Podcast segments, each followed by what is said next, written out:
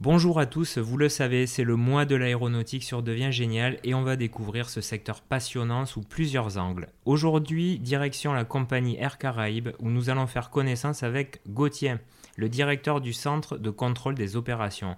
Alors vous vous demandez sûrement de quoi il s'agit, ben, c'est normal, mais n'attendons pas plus longtemps pour découvrir ce métier passionnant. Salut Gauthier. Salut Jérémy. Bon déjà, un grand merci euh, d'être venu jusqu'à moi. Je sais que ton boulot est très prenant. Un petit peu. Mais on va en parler. Alors, d'abord, première chose, c'est qu'on parle toujours de l'enfance. Et je crois qu'on a un petit point commun parce que quand on s'est parlé la première fois, on s'est dit, bah, finalement, on était un peu tous les deux dans le, même euh, cas de figure, euh, dans les montagnes, un peu paumés, pas beaucoup de personnes pour nous aiguiller dans l'orientation. Alors, est-ce que euh, toi, tu peux nous raconter justement ton enfance et comment tu t'es construit? Alors ouais, moi du coup, je viens des Alpes et tu as raison, on partage ça. Euh, je pense que ça a été une chance de grandir là-bas. Euh, et c'est peut-être en vieillissant aussi que je me rends compte de ça, ce à quoi on avait accès et de tous les plaisirs qu'on pouvait avoir à côté et pas que à l'école. et donc c'est là-bas où j'ai pu tester pas mal de choses et, certainement m'épanouir et grandir. Et par contre, après, la difficulté que j'ai eue, ça a été pour m'orienter. Ouais, et du coup, tu avais quand même un peu un entourage qui t'aiguillait ou, tu t'es... Euh, sur ce que je fais aujourd'hui, j'avais, je pense, ouais, personne qui pouvait vraiment me conseiller dans mon entourage familial. Et quant euh, au système euh, scolaire, ouais, je pense que ce que j'avais en tête, il y avait aussi personne qui avait expérimenté ça ou un entourage qui pouvait m'aider. Et tu étais plutôt bon élève ou... Je crois que ça marchait bien, ouais. J'avais cette chance-là, ouais. bon, c'est un, bon, un bon début. Est-ce qu'à côté de ça, tu avais des rêves? Alors ouais, ça m'a pris, je pense que j'ai une dizaine d'années. Euh, et je t'avoue je sais, je saurais pas exactement l'expliquer, mais, euh, mais ouais, j'ai assez vite eu envie de, lever la tête et, euh, de m'intéresser sur ces petites, ces petits traits qu'il y avait dans le ciel et surtout ceux qui les créaient. Et donc ouais, les avions, c'est très très vite devenu une, une lubie ou une passion pour le dire de manière plus élégante, mais ouais, très très vite. Et ça se concrétisait comment euh, Tu, tu avais des actions dessus ou tu allais explorer des choses? Alors jusqu'à, euh, je crois que j'ai dû avoir un baptême de l'air euh, quand je devais être au collège en hélico, où je me suis dit que ça c'était vraiment bien. Et après j'ai pu tester aussi un petit avion, où vraiment ça m'a confirmé que oui, tout ce qui volait était quelque chose qui me bottait. Et après sur le reste, non, c'était assez limité. J'ai un, un, oncle qui était mécanicien hélico, donc ça me permettait de sentir un petit peu, de toucher ce monde-là. Euh, qui est quand même très particulier, je pense qu'on en parlera un petit peu après, euh, mais non, assez limité, et, quand on se laisse emmener par, euh, euh, l'école, le collège, le lycée, etc. C'est pas quelque chose qu'on peut toucher non plus. Ouais. Alors, ce que j'ai pu constater quand même euh, depuis que je, fréquente un peu le monde de l'aéro, que je connaissais très peu, euh, c'est que quelle que soit la situation des gens, qu'ils aient été passionnés jeunes ou qu'ils l'aient découvert sur le tard, ça reste un truc où tu es complètement piqué, quoi, j'ai l'impression. Et même moi, hein, j'avoue, je, trouve ça incroyable. Ouais, je sais pas, je pense qu'il y a quelque chose de sais pas si c'est irrationnel, mais euh, même si on, est, on essaye de se l'expliquer, puis en faisant des études, etc., normalement, on comprend un peu mieux pourquoi, ça, pourquoi ces gros machins-là volent. Il y, a quelque chose encore d'irrationnel et du coup qui déjà de base fait rêver. Euh, après, quand on le touche, quand on peut un peu le maîtriser, si on pilote ou ce, genre de, hobby ou de métier pour certains, euh, je pense que c'est encore plus grisant. Et j'avoue que oui, dans les personnes que je côtoie, ceux qui des fois font des reconversions comme ça au milieu de leur carrière, euh, eh ben sont, euh, sont même des fois encore plus motivés que, euh, que peut-être le petit gamin que j'étais quand j'avais 10 ans. On va parler maintenant de, un peu de la suite quand même de ton enfance. Et on va essayer de résumer les dix premières années de ta vie professionnelle chez Safran, même si je sais que voilà, elles ont été denses. Mais en gros, si tu devais les résumer, tu raconterais ça comment, tes dix premières années? Alors, elles ont commencé je n'ai pas exactement commencé chez Safran, parce que j'ai été envoyé directement chez, euh, Rolls-Royce euh, au milieu de l'Angleterre. Donc Rolls-Royce, qui euh, avec Safran, fait partie des quelques gros motoristes, donc constructeurs de moteurs d'avions. Et c'était pour le développement du, moteur du 350, donc, qui est le moteur qu'utilise par exemple aujourd'hui Air Caraïbes et d'autres compagnies comme Air France, etc. Donc métier plutôt technique qui allait bien avec un petit ingénieur qui sort d'école et qui voulait découvrir euh, parce que c'était que le monde de l'entreprise, euh, voir comment justement ça, se fait un moteur, parce que c'est quand même la partie la plus complexe, la plus noble d'un avion, et avec la chance que j'ai eue de pouvoir être envoyé en Angleterre. Je voulais aussi, euh, je pense comme beaucoup d'étudiants, ça démange quand on a fini ses études, de vouloir aussi se pas que de partir de la maison, mais même des fois un peu de France pour découvrir d'autres choses. Et d'ailleurs, tu avais fait quoi comme étude, juste petite parenthèse, pour arriver à toucher un moteur d'avion? J'ai, euh, bah, je me suis laissé un petit peu mener euh, au lycée par euh, bah, justement des résultats qui, qui faisaient qu'après, bah, ça, ça s'est dirigé vers une prépa scientifique. Les maths ne, ne, me dégoûtaient pas et ça, a priori, ça marchait. donc j'ai fait une école d'ingénieur et que j'ai doublé avec une école de commerce. J'ai cette possibilité-là en dernière année. Parce que je sentais que, que rat de laboratoire, c'était pas pour moi. Faire des calculs toute ma vie, ça allait pas non plus marcher très longtemps. Donc il fallait déjà que j'ajoute une petite corde pour la suite. Et donc j'ai commencé par un métier quand même assez typé technique, mais qui commençait déjà à virer sur du projet. D'accord. Donc ça pour l'Angleterre. Et ensuite, quand je suis revenu en France, j'aime bien les choses un peu concrètes.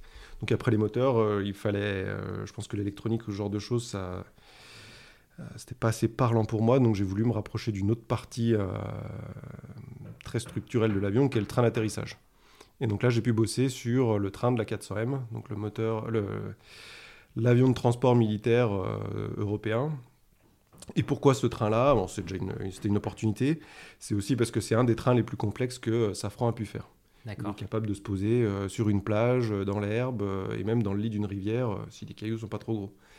Donc euh, très très intéressant. Et là, j'ai pu élargir un petit peu les métiers que je faisais euh, avant, qui étaient très techniques. J'ai pu partir vers de la supply chain. Donc ça m'a permis de voir un petit peu comment bah, on part d'un gros, gros lopin de, matière et on finit par, après de l'usinage, etc., euh, par faire un train d'atterrissage. Donc vraiment grisé par ça et, toujours dans l'idée de ne pas être dans mon coin et de travailler avec les autres, bah, c'est là où j'ai découvert ce que c'était qu'une équipe programme ou une équipe projet. Donc c'est vraiment une, petite équipe de 5 à 10 personnes. En fonction des projets, elle peut être bien plus grosse. Et qui sont euh, du lancement, c'est-à-dire un client comme un Airbus qui euh, demande à développer un avion et donc les différents modules qui le constituent, train, moteur, etc. Et, euh, et, se constitue une équipe de petits experts de chaque métier. Technique, production, commercial, après-vente, etc. Et, donc c'est là où je me suis senti le plus à l'aise et où je voulais aller. Et donc c'est comme ça que je suis devenu euh, responsable programme, bah, là où j'étais euh, plutôt le, la personne de la supply chain, je suis devenu responsable programme à 400M. C'est un peu le Graal, hein, je crois, le programme, si je comprends Chez bien. Safran, c'est pas mal parce que c'est là où tu as la vision la plus large en fait sur un équipement. Et tout dépend dans laquelle filiale tu es de Safran, ça peut être vraiment des gros modules. Ça, ça peut aller d'un tout petit morceau d'un moteur au moteur complet et, euh, et, pareil au niveau des trains ou d'autres équipements. Euh, et, c'est aussi bien ouais, la, première personne qui est en contact avec le client comme Airbus, mais aussi les compagnies aériennes. Et en interne, on est la voix du client et c'est nous qui avons la responsabilité vraiment de mener à bien ce programme avec euh, bah, l'équipe qui nous entoure.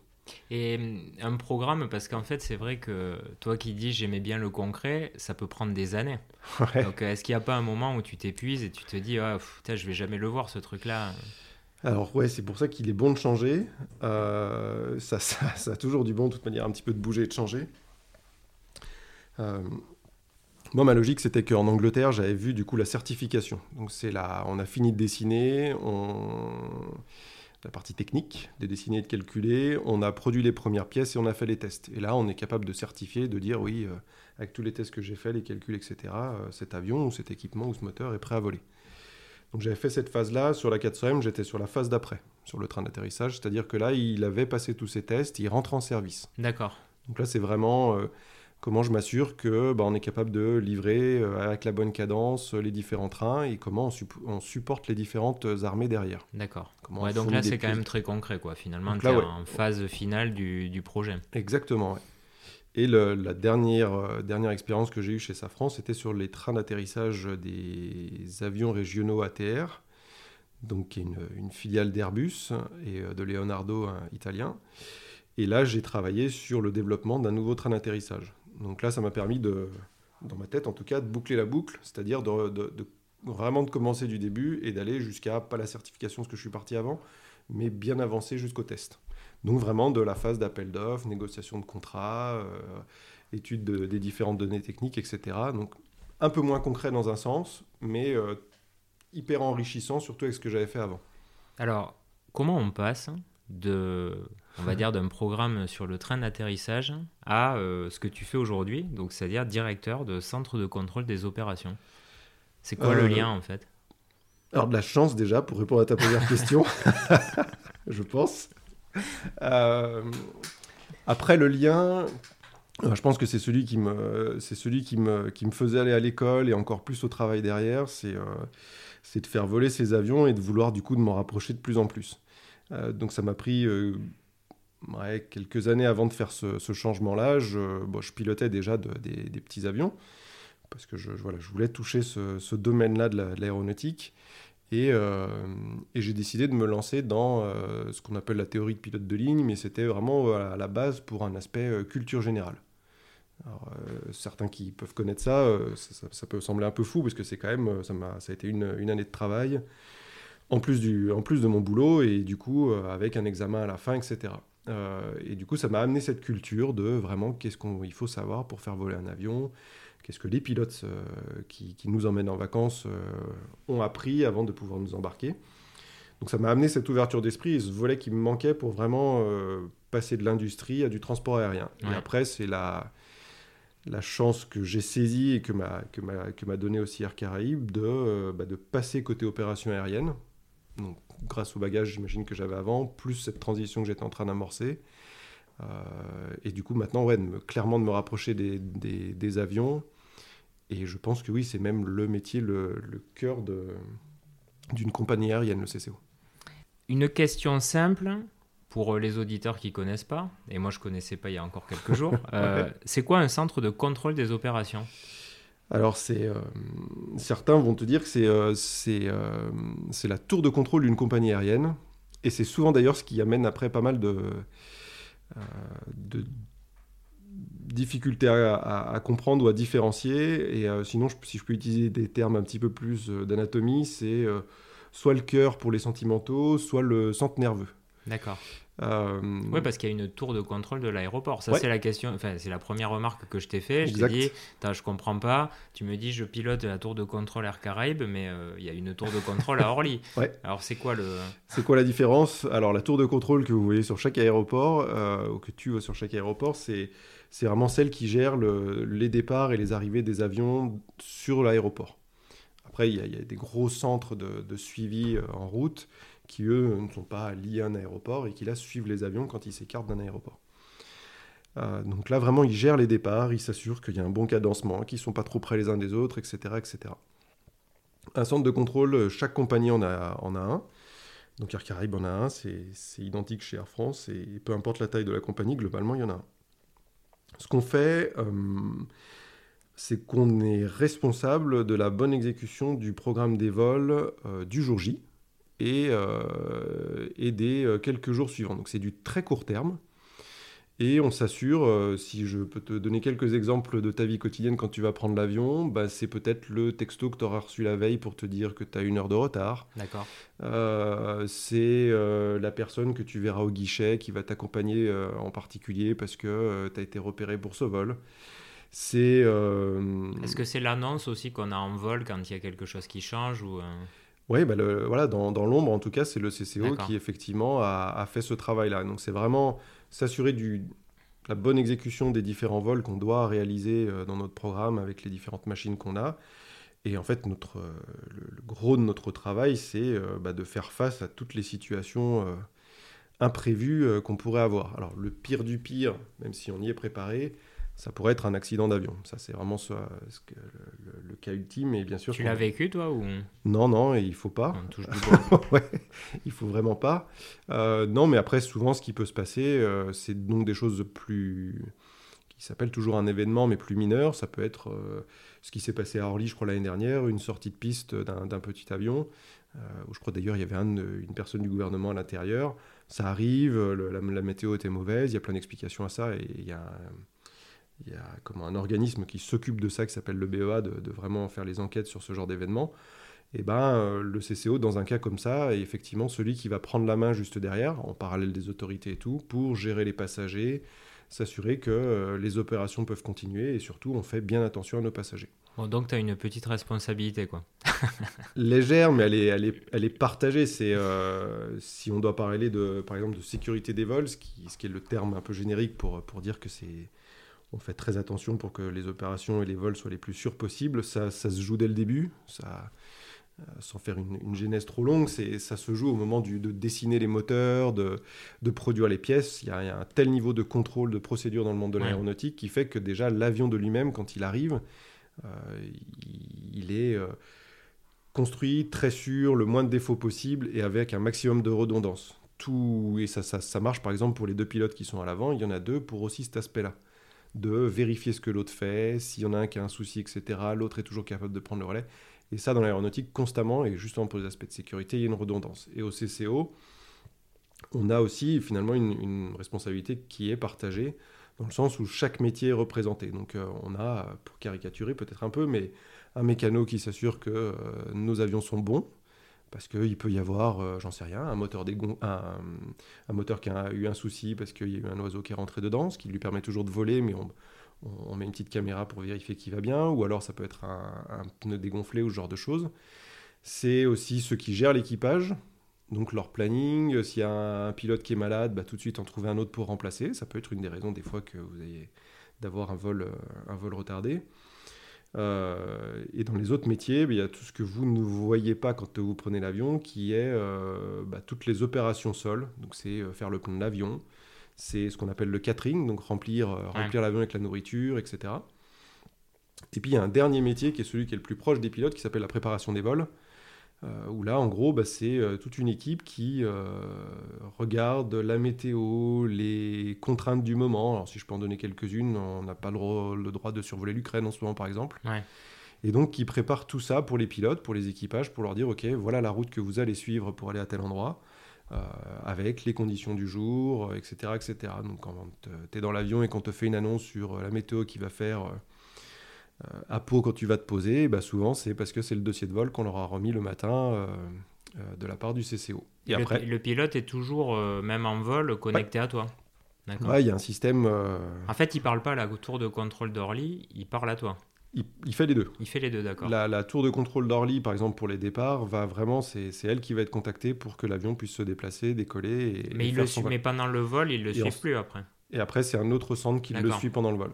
Et nous, par contre, au CCO, on, suit euh, dès le moment où l'équipage. Euh, enfin, nous, c'est un CCO qui tourne 24 sur 24 parce que, parce que ce sont des lignes long courrier. Euh, et en fait, on, suit tout de l'équipage qui met le pied à Orly jusqu'à l'avion et au décollage. Et après, même dès qu'il dès qu'il est plus au sol, on continue aussi à le suivre en parallèle. Pourquoi? Parce que ça nous permet des fois de faire des mises à jour de météo, ce genre de choses, là où le contrôle aérien, lui, n'a pas ce, rôle-là forcément. Et aussi, en cas d'aléa, je ne sais pas, par exemple, un, des passagers qui peut être malade et du coup qui fait qu'on n'arrivera pas à aller à Pau, mais qu'on va peut-être aller se poser à Lyon euh, ou un autre terrain entre les deux, eh ben c'est euh, souvent le CCO qui aiguille l'équipage pour dire bah ok c'est tel aéroport qu'il faut choisir et on a déjà prévenu l'hôpital, on a déjà prévenu tous euh, les services qui peuvent être nécessaires euh, autour. D'accord. Et si on, rentre maintenant un peu dans ton quotidien, une journée un peu classique, même si, même si j'imagine que en fait elles sont rythmées. En fait, la question c'est plutôt est-ce qu'il y a beaucoup d'administratifs, est-ce que c'est beaucoup de checks, est-ce que c'est beaucoup de prise de contact avec diverses personnes? C'est quoi un peu le, quotidien Alors on est organisé comme sur un, sur un grand plateau, alors qui est adapté à la taille de la compagnie. Nous c'est une petite vingtaine d'avions long courrier, donc des 350 comme je disais tout à l'heure. Euh, si on va dans une plus grosse compagnie, on, a carrément un, énorme open space euh, qui réunit du coup les différents métiers. Et l'exemple que j'ai donné avec les cinq métiers que, j'ai cités tout à l'heure, le mécano, le, responsable de la planification des équipages, les opérations sol, la préparation des vols et la personne qui coordonne ça qu'on appelle un chef de car. Et ça, c'est le cas dans toutes les compagnies. Donc ça, c'est un peu la team. Euh, ouais, ça c'est un peu le c'est un peu l'agence touriste euh, qui gère du coup les opérations. Et alors il n'y a pas vraiment de journée type dans le sens où bon par exemple chez Air Caribe on tourne en 3-8 pour vraiment faire les 24 heures. Donc oui, il y a les passations qui sont des moments clés dans la journée où on se passe le relais sur les événements particuliers qui peuvent, arriver et comment on y fait face. Mais en gros, la, journée ne s'arrête jamais vraiment, vu qu'on tourne 24-24. Euh, et après, il y a, euh, on va dire, la même musique, c'est-à-dire euh, bah, les départs de notre base, qui se trouve être Orly. Donc ça, souvent le matin pour les vols d'Air Caraïbes. On s'occupe aussi de la compagnie French Bee, donc c'est aussi les départs plus l'après-midi. Euh, parce que plus lointain, euh, adapté à ces, destinations, à les destinations associées. Et après, on a les retours. Donc là, ça commence plutôt en soirée où on a les retours, par exemple, des Antilles, qui, pour la métropole, se font du coup en soirée ici, mais pour là-bas, c'est plutôt l'après-midi. Donc on suit ça tout le temps et, et, après quelques petits rituels, des passations de, de, relais comme je disais tout à l'heure entre les différentes vacations et, et après pas mal de... C'est un gros plateau donc c'est beaucoup de coordination, beaucoup d'échanges, c'est beaucoup de choses à l'oral, c'est très, pas process, mais codifié, comme l'est l'aéronautique, on peut pas faire n'importe quoi. Euh, euh, et aussi, on a beaucoup, on a essayé de cadrer au maximum les différents scénarios qui pourraient se présenter devant nous si on a un aléa ou quoi que ce soit. Alors moi j'ai vu euh, récemment d'ailleurs, ça me fait penser à ça, j'ai vu un reportage sur des compagnies low cost, hein, je ne vais pas les citer, euh, mais sur lesquelles justement ils montraient des tonnes de négligence. Et voilà la question que j'ai, mais c'est est-ce que finalement tu as cette liberté-là de dire euh, je vais faire tourner des mecs pendant 20 heures d'affilée à conduire, je vais parce que tu vois, dans le reportage, on avait vraiment l'impression que les mecs, ils, faisaient ce qu'ils voulaient, quoi. Et, en même temps, quand je t'écoute, j'ai plutôt l'impression que c'est très cadré, très normé, et que tu fais pas décoller un avion si t'as pas euh, rempli la checklist, quoi. Exactement, ouais. Donc oui, je, pense qu'on a vu la même émission. Euh, alors, est-ce que c'était un plaisir pour taper sur les low cost ou ce genre de choses? Je sais pas. Mais euh, oui, les low cost ont tendance à exploiter au maximum et les machines, les équipages euh, et, tout l'environnement dans lequel ils évoluent, mais euh, tout ça en respectant le cadre réglementaire. Il n'y a pas le choix. Un, équipage ne peut pas voler plus de X heures euh, en fonction de telle, telle condition, etc. Et ça, on ne peut pas y déroger. la, conséquence qui peut être associée à ça, c'est tout simplement que la, compagnie arrête d'opérer. Donc c'est un impact qui peut être très fort s'ils si, se permettent ce genre de choses et euh, que ce soit au niveau de la mécanique aussi sur les avions, on ne peut pas s'amuser à changer des pièces avec une pièce lambda qu'on aurait pu trouver euh, qu'on aurait pu trouver chez Casto ou une autre euh, ou une autre marque de rondelles ou ce genre de choses. C'est pareil, c'est très cadré pour ce que je disais tout à l'heure parce qu'il y a eu un nombre de contrôles de, de, de, la pro de la matière jusqu'à jusqu'à jusqu'à l'avion qui est très très strict et qui doit être respecté pour justement assurer la sécurité des vols. Donc non, je pense qu'il y, y, a une part de de fantasmes. Ouais. Bon, ça rassurera nos auditeurs. J'espère, ouais. Même si je pense qu'ils ils sauront plus avoir vu le reportage qu'à écouter l'épisode, mais bon, on aura un petit contre-pouvoir quand même. J'espère bien. Euh, qu'est-ce que tu kiffes en fait dans ce boulot-là? C'est quoi le truc qui, qui, te fait te lever le matin? Parce que ça doit être un peu stressant quand même. Euh, ouais, alors ça se, le, le, stress se gère parce que parce qu'en fait c'est pas c'est pas ça repose pas sur une personne euh, moi, en gros, je suis, je suis une enzyme, je dois, je dois m'assurer que ça, euh, que ça fonctionne bien et vite. Euh, c'est ça mon rôle. et après, l'équipe qui est en place sur, sur une vacation, c'est elle qui vraiment va faire avancer les opérations et s'assurer qu'elle soit le plus fluide et, qu'elle fonctionne au mieux. Et, et gérer en cas d'aléa et d'avoir la bonne réponse sur chaque, chaque scénario qu'ils peuvent avoir.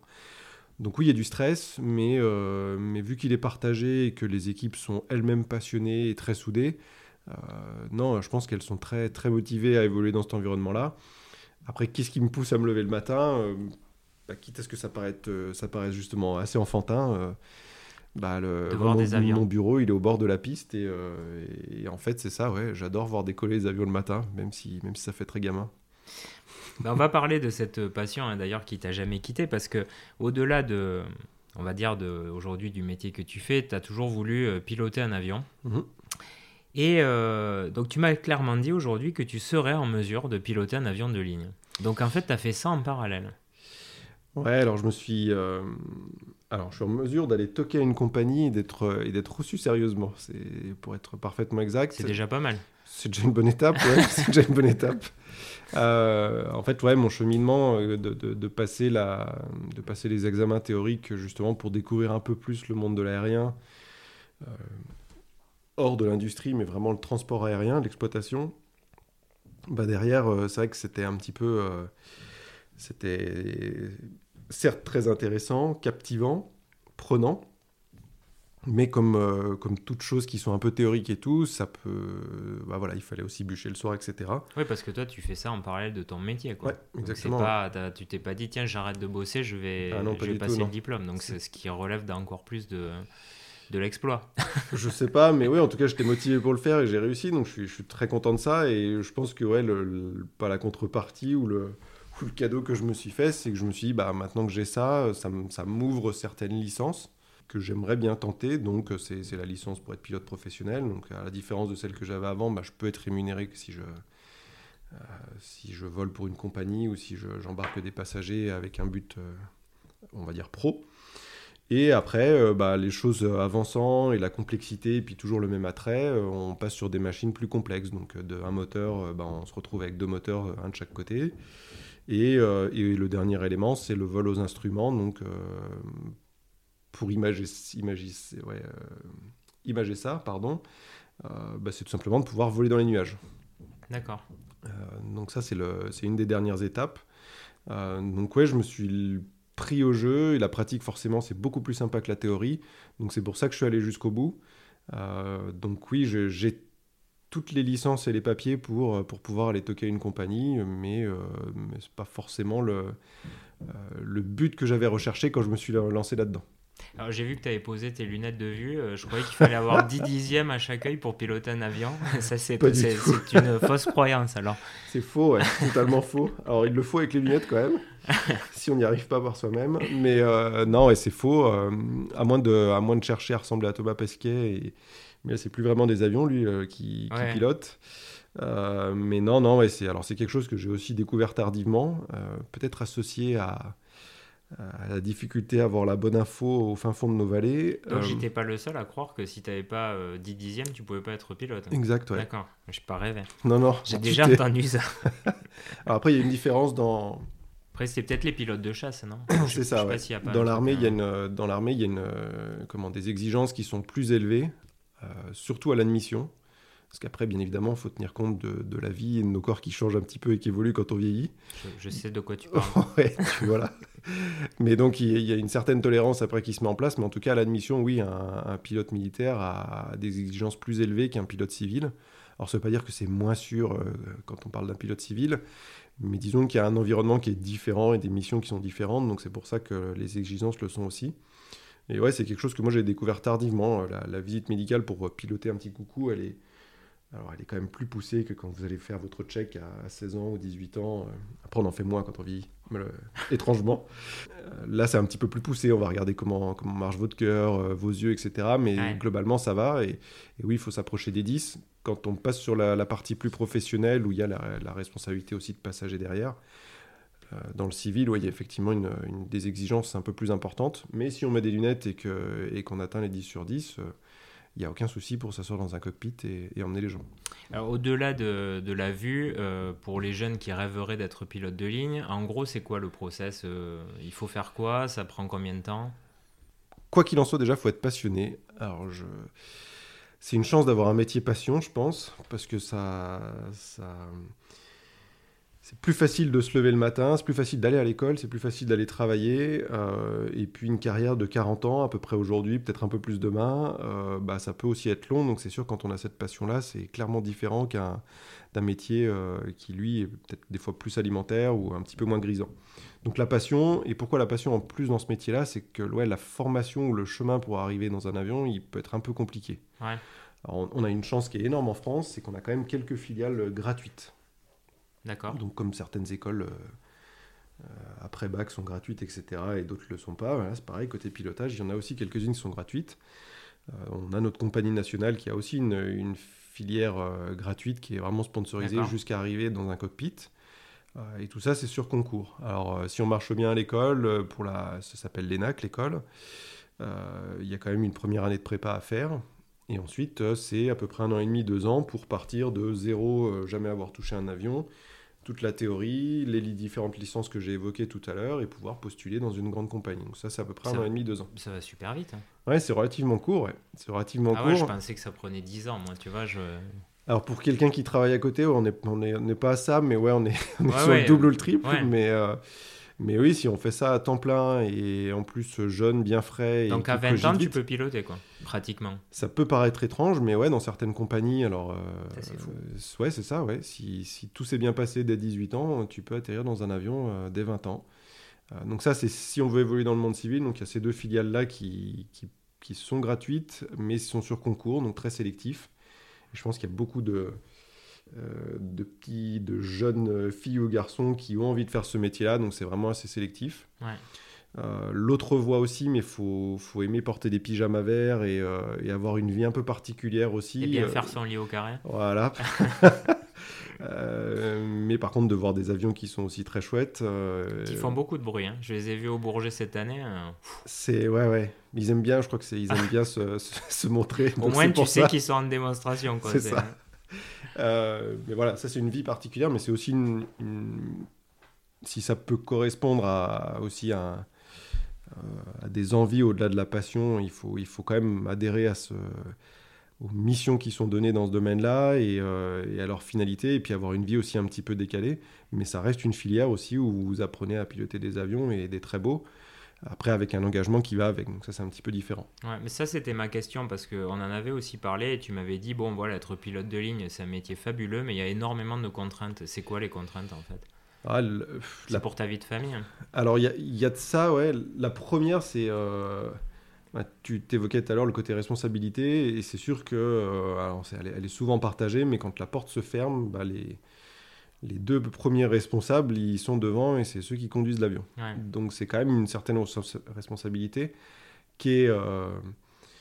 Alors ils sont très entraînés, au-delà de tout ce qu'on a pu évoquer tout à l'heure, des, des, licences, de, des, des, différentes formations. Ils ont des, euh, des contrôles euh, tous les six mois, des simulateurs qui passent très régulièrement, des contrôles en vol. Donc c'est quand même un métier très, très carré, très suivi.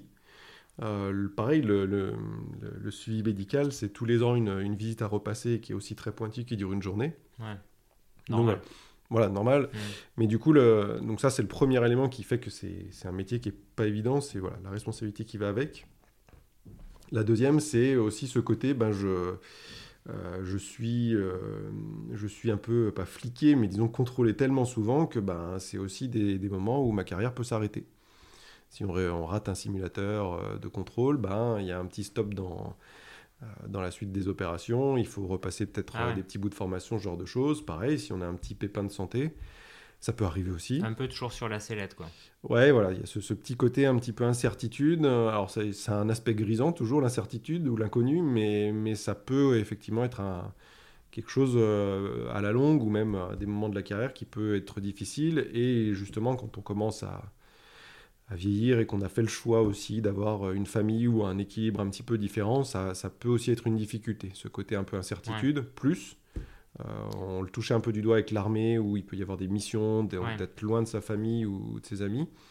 Bah, même un pilote civil, globalement, les week-ends, ça n'existe pas trop. Euh, c'est un roulement, comme, comme au CCO où les personnes travaillent en décalé et du coup, c'est des roulements.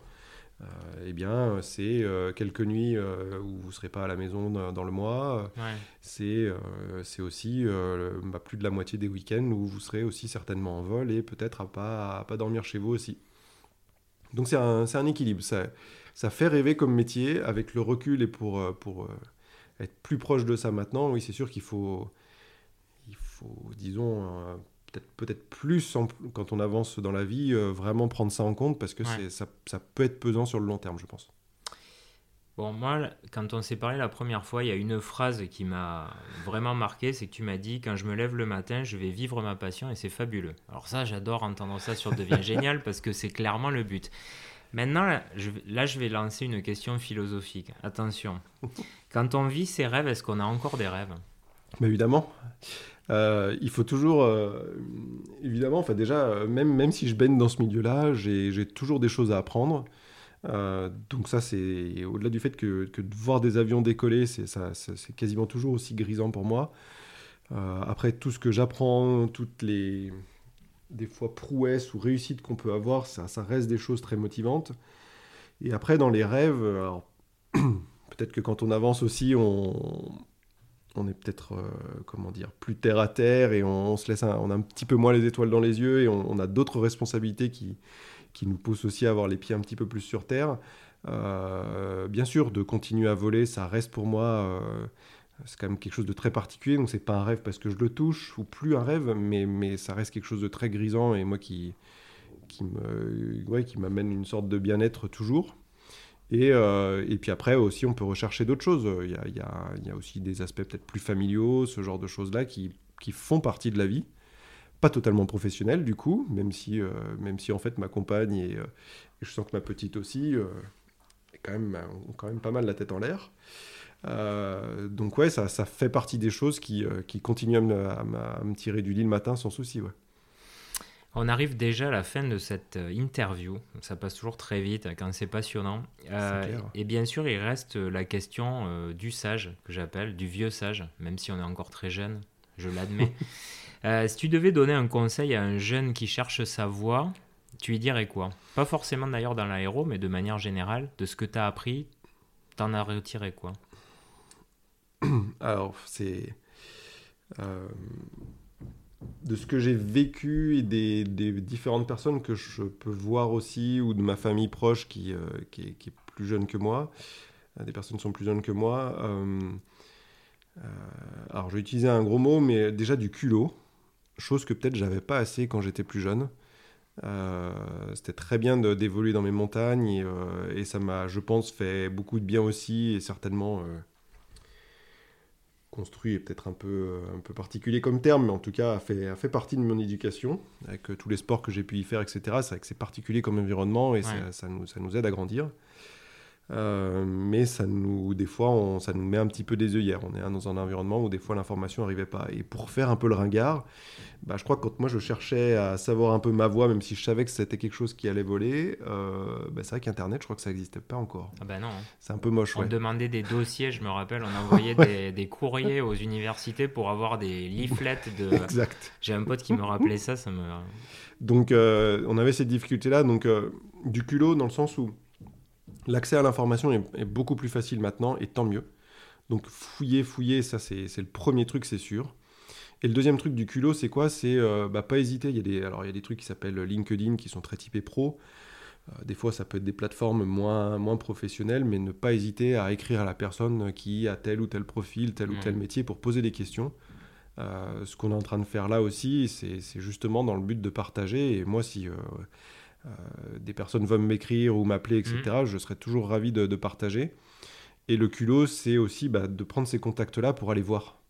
Euh, moi, je pense que j'avais un accès assez limité à ces différents métiers.